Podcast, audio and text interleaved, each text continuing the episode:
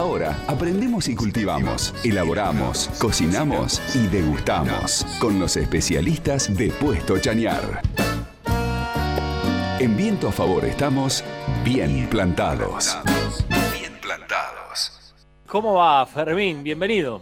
¿Qué tal? Buenas tardes. ¿Se escucha bien? Sí, Perfecto. 100%, quédate tranquilo. Fermín Porla, instructor de la. Unidad Didáctica Productiva de la Sala Comunitaria de Elaboración de Alimentos. Qué hambre me dio de solo saber que vamos a hablar de chacinados y la posibilidad de hacer este guía de una bondiolita salada. Mm, Vamos, vamos a la bondiola derecho y después seguimos charlando de otras cosas.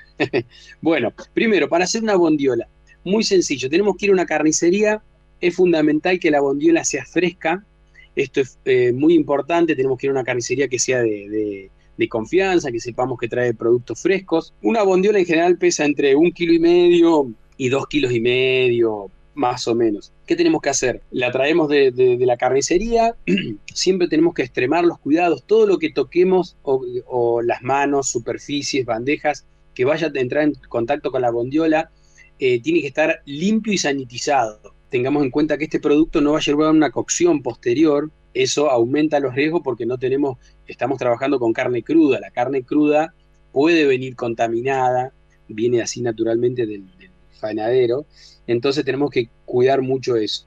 Entonces, y cuidar también la temperatura, que no se nos vaya mucho la temperatura. Esto tendríamos que trabajar siempre a una temperatura fría, de heladera. Entonces, el tiempo que esté la, la bondiola fuera de la heladera tiene que ser el menor posible. ¿Qué vamos a hacer? Primero, una vez que tengamos la bondiola ahí preparada, eh, tiene que estar fresca, tratar de que no sea descongelada.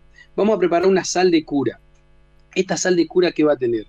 Vamos a tener, para preparar un kilo de sal de cura, vamos a pesar 700 gramos de azúcar, 300 gramos de sal, 30 gramos de nuez moscada molida, 30 gramos de pimienta negra molida y 5 gramos de sal nitro. Todo esto mezclado se llama sal de cura. ¿Qué se hace con esto?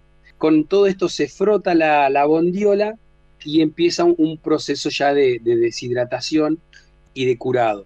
En la sal nitro, esto es algo lo más delicado de todo, que se consigue en algunos lugares específicos donde venden cosas para chacinados. Es un conservante y un antimicrobiano para evitar algún desarrollo de microorganismos. Si ustedes no lo tuvieran, pueden hacerlo igual. También podemos hacer esta, esta receta sin esta sal de cura, por si a alguno le pareció complicada. Podemos hacerla, pero yo les recomiendo que hagan esta sal de cura. Hacemos, frotamos toda la bondiola con esta sal de cura y luego, ¿qué hacemos? Una vez que la frotamos, vamos a ver que empieza a tirar agua porque el azúcar hace que se deshidrate rápidamente. La ponemos, la tenemos que cubrir de sal. Vieron que todos sabemos que los jamones se ponen en un colchón de sal y se los tapa con sal. Bueno, la bondiola hay que hacer lo mismo. Ponemos un colchón de sal de unos 2 centímetros de sal gruesa, no yodada. Ponemos la bondiola ahí arriba y la tapamos de sal, bien tapada. Y esto lo vamos a mantener en la heladera durante 1 a 2 días por cada kilo de peso de la bondiola. Digo uno o dos días porque a algunos les gusta más salada, otros les gusta con menos sal. Entonces esto lo pueden ir probando y pueden ir experimentando con esto. Si me, pa- si me pasé de días de sal, eh, después hay una solución. Una vez que sacamos de la heladera la bondiola de la bandejita, lo lavamos bajo chorro de agua fría. Le sacamos toda la sal de cura que tiene que, y el exceso de sal y la dejamos escurriendo. Si la dejé más de un día por kilo de sal, después lo que voy a tener que, es que hacer es dejarla en un recipiente con agua fría en la heladera, eh, toda tapada en agua. Por lo menos unas 6, 7 horas, o si lo dejé mucho tiempo en sal, un poco más. Eso hace que el exceso de sal que pudo haber eh, absorbido la, la entrado dentro de la bondiola eh, se equilibre. Lo sacamos de ahí, lo dejamos escurrir, lo aireamos y después le vamos a condimentar. Vamos a hacer un, una- un condimento externo. Vieron que a veces las bondiolas vienen con pimentón, vienen todas rojitas por afuera, o algunos le ponen orégano, ají molido, lo que ustedes quieran.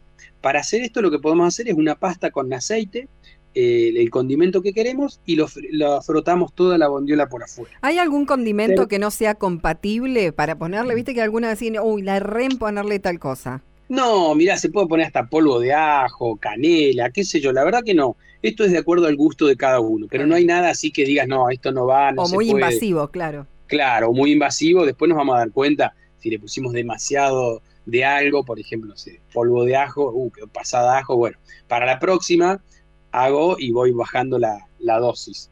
Entonces, una vez que hacemos esto, después lo que tenemos que hacer es envolverla en un papel. Vieron que la bondiola viene envuelta como en un papel, en un celofán, que es un papel microporoso. ¿Qué hace este papel? Permite que la, la humedad de la bondiola salga hacia el exterior y se vaya deshidratando lentamente, en forma controlada. Entonces, este papel, ¿qué tipo de papel? Es un papel celofán microporoso, se llama. Si van a las casas de, venta, lo piden como papel para bondiola. Y si no, técnicamente un papel de celofán microporoso. Si no tienen ese papel, también lo pueden hacer sin papel, no hay problema. Yo lo he experimentado y se seca un poquito más por afuera, que como una costra, pero igual eh, funciona, no hay problema. Después lo que hacemos es envolverla con la típica red. ¿Vieron la red de bondiola que es elástica, que también se compra? ¿Para qué es eso? ¿Para que tenga forma o tiene algo específicamente importante? No, es para que tenga forma, compactarla y eso ayuda también a la eliminación de la humedad principalmente para darle la forma y, tenerla bien cerradita la bondiola. ¿No sirve atarla como por ejemplo se ata el matambre? Sí, también se puede atar con eso o complementar con ese que se llama bridado, complementar con ese atado de matambre, también se pueden hacer las dos cosas. O si no tienen la red, hacen el, bridado. Bien, una vez que tenemos eso, ¿qué tenemos que hacer? La ponemos en la heladera sobre una rejilla y abajo una bandeja por si tiene humedad, o si tenemos algún lugar en pleno invierno, vieron que hace mucho frío. Yo tengo un, depósito, un galponcito que está oscuro y muy frío, no tiene calefacción, y la cuelgo ahí, como si fuera un jamón. Eso lo podemos hacer. Si no tenemos el lugar, lo hacemos en la heladera. ¿eh? Pero lo, importante es que sea en un lugar bien frío y eh, que sea oscuro, que no haya insectos, eso es importante, que no haya moscas. En invierno, si está oscuro el lugar, no hay moscas. Em, y lo podemos ahí.